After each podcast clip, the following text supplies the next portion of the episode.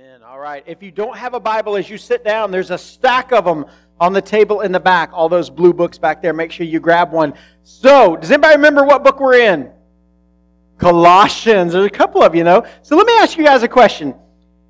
Show of hands. Be honest here. Does any besides me ever struggle with prayer?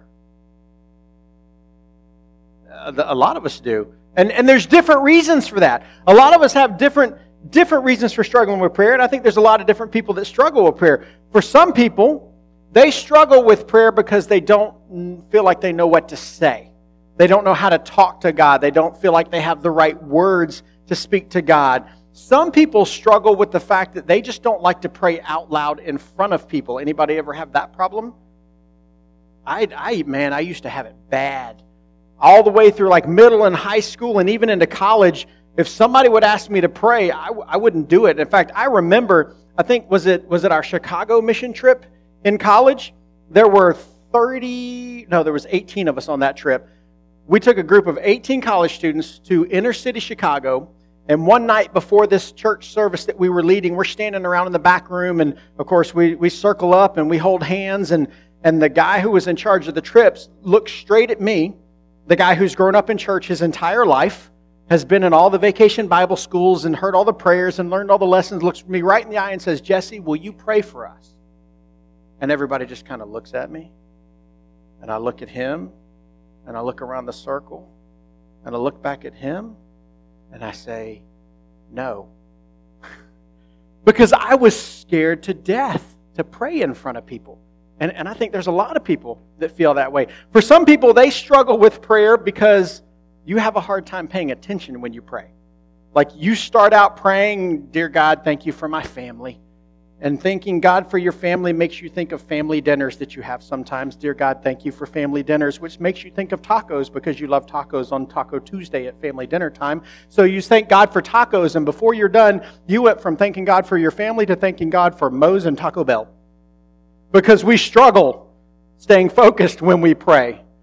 Some people just have trouble staying awake when they pray. Anybody ever fallen into that trap? And like you lay down at night, okay, God, I'm going to pray to you before I go to sleep, and like three words in, you're and you're done.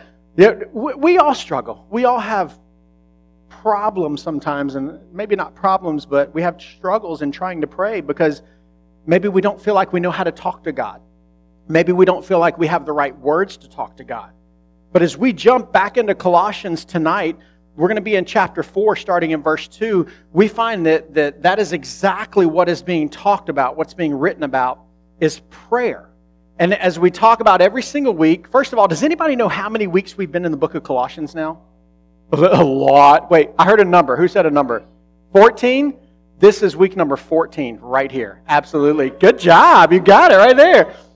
And hey we have one more week after this okay? And then we're going to finish up the book of colossians but yes, this is our 14th week. So I hope by now you know that when we walk through a book of the Bible, there's certain things we need to know about that book in order to properly study it. And I've asked you guys some questions all 13 weeks in a row now that we've done this. So I want to see if you still know those answers after this long Christmas and New Year's break. So, who wrote the book of Colossians? Paul. Where do we believe he was when he wrote it?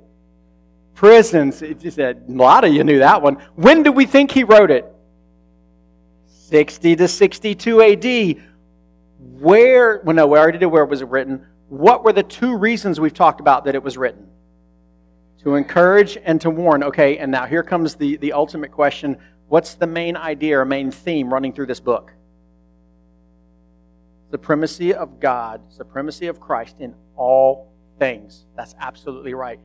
Guys, these matter. These things are important. So as we study Scripture, we know who wrote it, we know when they wrote it, we know why they wrote it, so that we understand how to properly step through it and study it. And this time, tonight, we're going to be in Colossians 2, verses, excuse me, Colossians 4, verses 2 through 6. And as I've done every week, I've asked one of you guys to come up here and read that for us. So, Mr. Travian, come on up here and read that for us tonight. Y'all give it up for Travian for being bold. Come on up here, buddy. You can read right into that microphone. If you guys would please stand with us in the honor of reading God's Word. He can move it. You're taller than she is. There you go. Colossians 4 2 through 6. Devote yourselves to prayer, being watchful and thankful, and pray for us too, that God may open a door for our message, so that we may proclaim the mystery of Christ, for which I am in chains. Pray that I may proclaim it clearly as I should. Be wise in the way you act towards outsiders. Make the most of every opportunity. Let your conversation be always full of grace, seasoned with salt, so that you may know how to answer everyone. All right, let's pray. Thank you for letting us come here today and learn more about you. Just let us leave here knowing more about what Pastor Jesse is here to teach us about. Thank you. Jesus' name, amen. Amen. Thank you, Traven. Have a seat. You guys can sit down. So let's step back through these couple verses, okay? And and one of the things that I hope you'll see tonight is as we walk through these verses, we see two different things going on. In verses two, three, and four, we see Paul talking to the Colossians about how to speak to God about people. Does that make sense? These are verses that are focusing on how to speak to God about people. And then when we move into verses 5 and 6, we see verses that are talking about, I'm saying this wrong, about speaking to people about God. So they're kind of opposite. First couple verses, speaking God, God about people. Last couple verses, speaking to people about God. But it all has to do with prayer and with our words and with our speech. So let's start there in verse 2. It says, verse 2 continue steadfastly in prayer, being watchful in it with thanksgiving. Now, Paul is making an assumption here, right here in verse 2. He starts off that sentence with continue. What do you think his assumption is? That you're already doing it. That's exactly right. When he says that word, he's assuming that prayer is already something that is present in the life of these believers in, in this church. He's assuming that they are already spending time talking to God and listening to God. And that makes sense because prayer in the life of a believer, that's something that should kind of be happening regularly.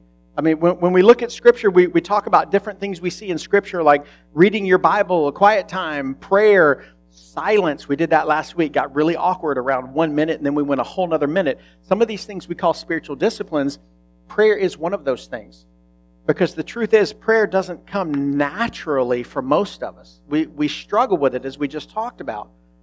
But what Paul is assuming here is that prayer is already happening. In fact, have you guys ever heard what we call from Scripture the Lord's Prayer before? When Jesus is talking to the disciples he, and, and he says, you know, if you're going to pray, but he, he doesn't say if you're going to pray. Do you know what word he uses?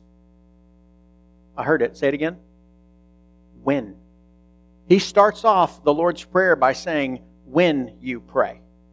He doesn't say if. He doesn't say when you get around to it. He says when you pray. There's an expectation throughout the New Testament here that, that in the life of a disciple, prayer is going to be a normal part of your life. Unfortunately, for a lot of us, prayer sometimes is one of the first things that we neglect when it comes to following Christ. And it's not because we've got this, this, this thought of, you know, I'm just not going to pray today. I don't feel like talking to God. I don't want to hear from God.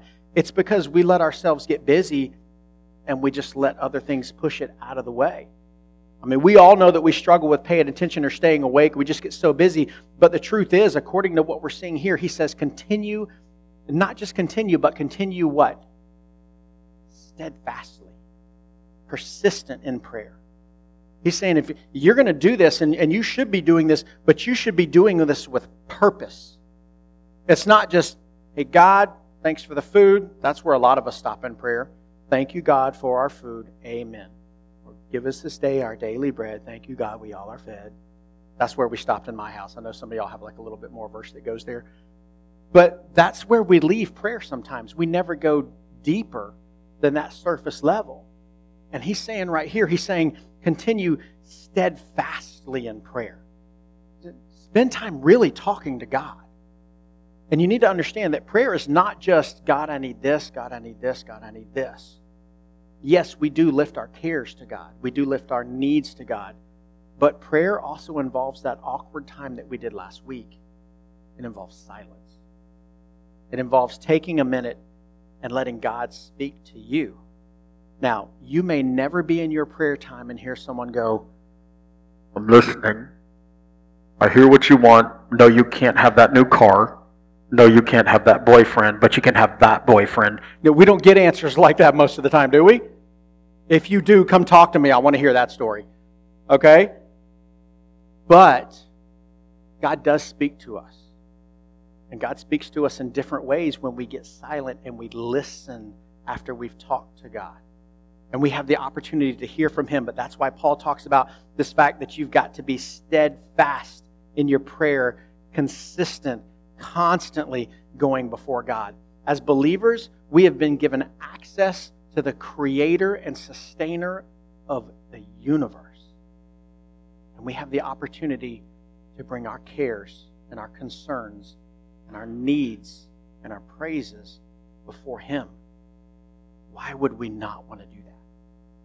So Paul lays out there that there's an expectation, and then he goes on and he says in that same verse, he says, being watchful in it with thanksgiving. To be watchful. When I see those two phrases together, to, to watch and pray, the first thing that comes to mind for me is when Jesus is talking to those couple disciples when he goes into the garden before he's arrested, before he's beaten, before he's crucified. He said this in Matthew 26 41. He says, Watch and pray that you may not enter into temptation.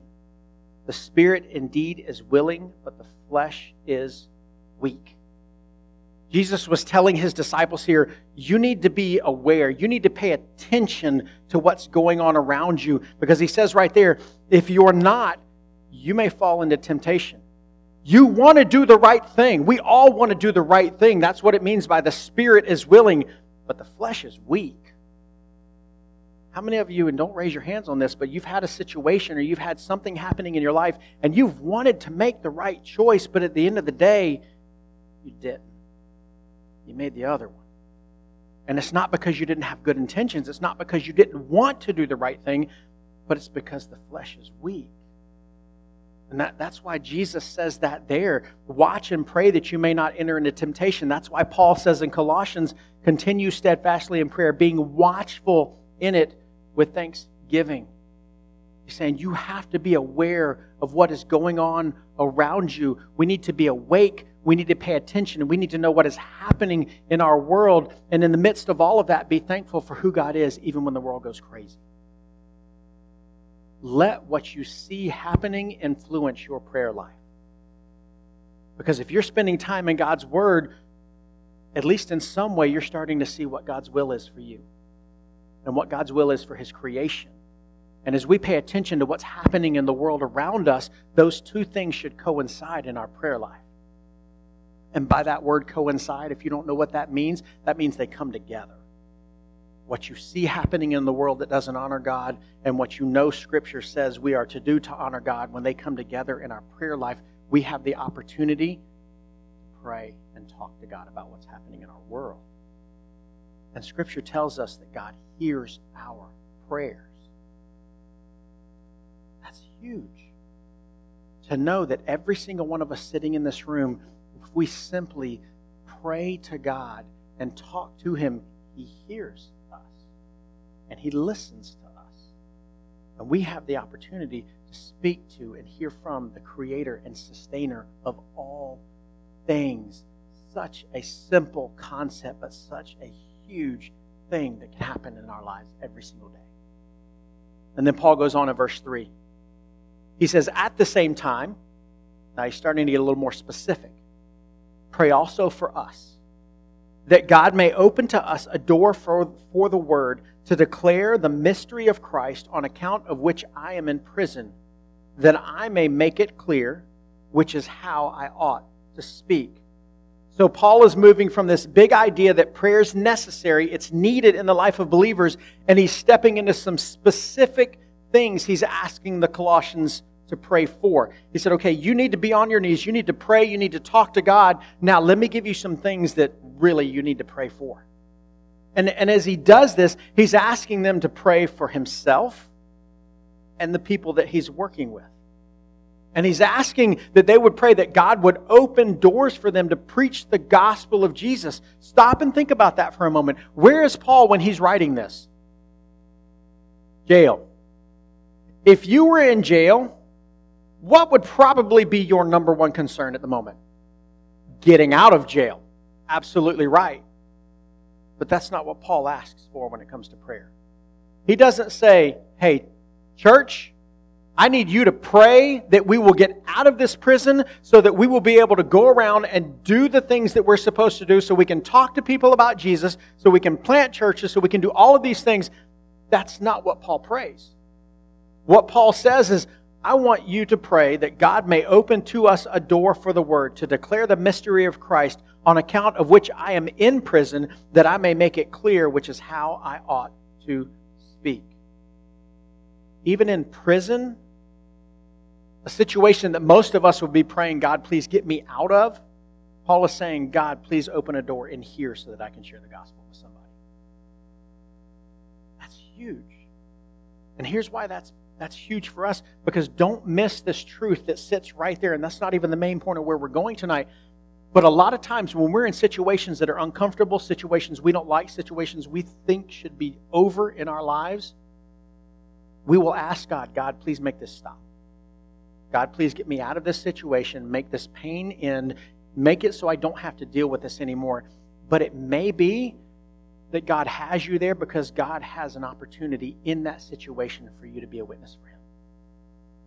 Maybe we don't need to say, God, get me out of this. Maybe we need to say, God, show me what I'm supposed to do here.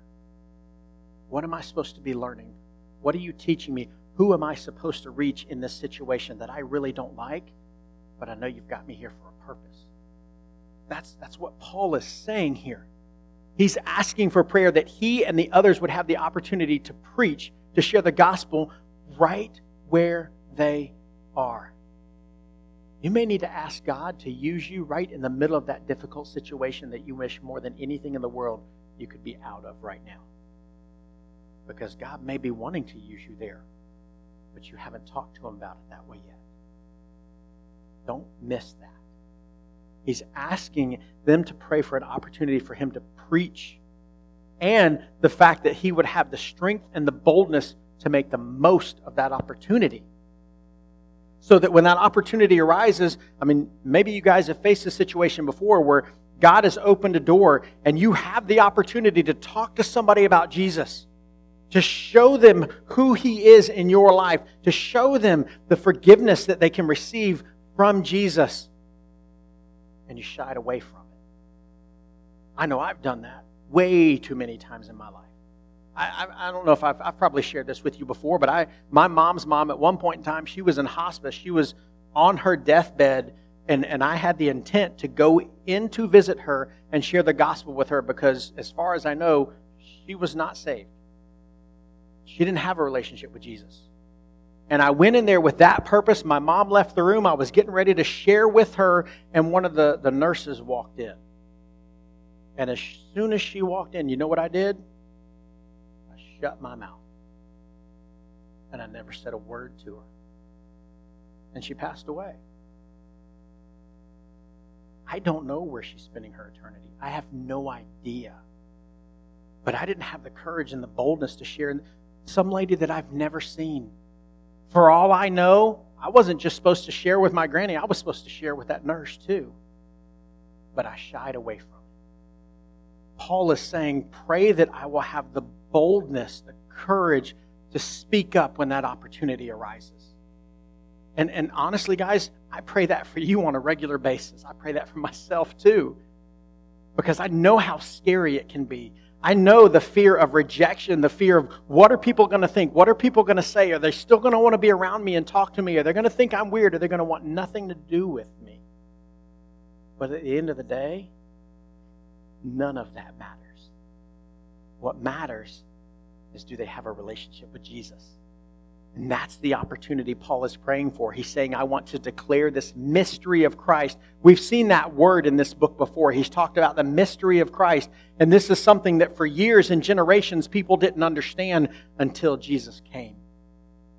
And the mystery was, was revealed in the gospel of his birth, death, and resurrection. Paul is saying, I need strength. I need the, the courage, the boldness to speak the truth of the gospel. you and I, as disciples of Jesus, if you are a disciple of Jesus, we've been given the same call to reveal that mystery to a world that doesn't know who Jesus is. We've been given that same opportunity every single day. Do you pray for the boldness to take advantage of those opportunities? Do you pray for the courage to speak and be who God has called us to be? Question to think about. Now, Paul shifts. He goes from talking to God about people and moves over to talking to people about God. He says this in verse 5. He says, Walk in wisdom towards outsiders, making the best use of the time. Walk in wisdom. Paul is constantly writing in this book and in other books about how believers, especially here, about how Colossians believers are to walk and live out their faith. And he's saying right here, you need to walk in wisdom, specifically among those who are not Christians. Walk in wisdom towards outsiders, people who have not put their faith and their trust in Jesus. He's saying, hey, you've been given a calling, and you need to speak wisely around people that don't know Jesus. You know, sometimes maybe you guys have seen or heard different people that have, have preached or shared the gospel sin is a very heavy, weighty thing. And when we share the gospel, we have to help make sure people understand the depth of their sin. But sometimes people never get to the forgiveness and the grace and mercy of God, and they just say, You're going to hell, you're going to hell, you're going to hell. Is that true? Yes. Is it always wise to camp out there and never give them the second part of the gospel? No and we've got to walk wisely. We've got to make sure. That's why he goes on in the very next verse and says, Let your speech always be gracious, seasoned with salt, so that you may know how you ought to answer each question. He's saying, You have a responsibility, disciples, to share the gospel with Jesus, and you can't share the gospel without helping them understand the depth and weight of their sin, and the guilt and the condemnation that comes with that. Once they understand that, you get to share the good news of the gospel. Why Jesus died on the cross. The fact that he rose from the tomb to save them from their sin. And you need to understand that's going to be a different conversation with every person you speak to that doesn't have a relationship with Jesus. We have methods, we have ways that you can share the gospel. Pastor Brian talked about it this past Sunday, talking about a church that practices evangelism, and he's absolutely right. We have to do that. And we have different ways you can do that. There's, he mentioned Evangelism Explosion and the, the faith program and Life in Three Circles, and the, there's uh, Share Through Prayer. There's, there's probably 20 different ways that we can train you on how to share the gospel. But what you need to understand is that no one way is right for every single person that you will ever share with. That's why it says, Let your speech always be gracious, seasoned with salt, that you may know how you ought to speak to each person. Just like each individual is different, every gospel interaction in your life is going to be different. And we've got to trust God to give us the right words at the right time to talk to people about Jesus. So, what does this have to do with you? I want you to ask yourself two questions tonight. The first one is this Am I praying regularly for myself and for others? Just think about that for a second. Am I praying regularly for myself and for others? If the answer to that question is no, then I would offer this advice. It's time to start a conversation with God. And just so you know, that doesn't mean you have to be in a church service and get down on your knees in front of the steps and close your eyes. You can talk to God anywhere, anytime. Something Miss Kathleen shared with me a long time ago is she'll pray and have conversations with God driving down the road when the radio's off and the kids aren't in the car because it's the quiet time that she has. She doesn't close her eyes. Just, just she's safe. But you can talk to God anywhere. But there is something to be said for that focused time. Start a conversation with God about what's happening in your life. You have the opportunity, just as Paul asked for here. Paul asked for prayer for himself and for those around him, you have the opportunity to pray for the other people in this room. the other people that are also struggling, the other people that have totally separate lives, and when they walk out of this building that you know nothing about, and yet all of us claim to be disciples of Jesus, we have the opportunity to lift each other up in prayer. And I want to encourage you tonight when we start singing, if you feel led to pray, maybe it's about yourself, maybe it's about somebody else, take a moment and do that before you stand and sing. You can sit in your chair and do it, you can stand and do it, you can kneel down, you can come up here, you can pray anywhere. But that's question number one. Am I praying regularly for myself and others? And the second question is this Are your words filled with grace and seasoned with salt? There's a whole lot of context we could put that in. Are your words filled with grace and seasoned with salt? Do you have a reputation for using your words well and kindly? Because if we don't, if our reputation is somebody that doesn't speak kindly to and about others, if our reputation is the way we talk about people and we talk to people in an ugly way, guess who people aren't going to want to listen to if you start to try and share the gospel? The way that we speak affects our opportunity, especially to people who don't have a relationship with Jesus. Are your words encouraging? Are they words that are compassionate? Are they words that lift other people up and show the love of Christ that you say is in you? If they are, it's wonderful. Take a moment tonight and thank God that He has blessed you that way and given you the ability to speak that way to people, especially those who don't have a relationship with Jesus. If that doesn't describe you, take a moment and ask God to start working on that area of your life. No matter what you do, spend a moment in prayer. Not just to talk to God, but to let God talk to you. Let's pray. God, we do thank you. We thank you, God, that we can come together. We can spend time in your word. We can spend time in prayer. God, I know I struggle. I know there's got to be people in this room that struggle with just having a conversation with you. And our biggest struggle sometimes, God, is the fact that we do all the talking and we don't ever do any of the listening. God, I pray right now, help us. Help us to listen to you. God, I pray for boldness for this group. Pray, God, that you will give every one of us the strength that when those opportunities arise, and I pray that you will give us those opportunities to share the gospel of your Son Jesus with people. God, I pray that every single one of us will have the courage and the boldness to speak the truth of your love. And that love that comes in spite of our sin. God, I pray for everyone in this room. Pray that if there's anybody in here tonight, God, that doesn't have a relationship with you, God, I pray right now that you would help them to feel the weight of their sin, to know the separation that exists. And God, I pray that they'll also feel your love. God, help us to come before you.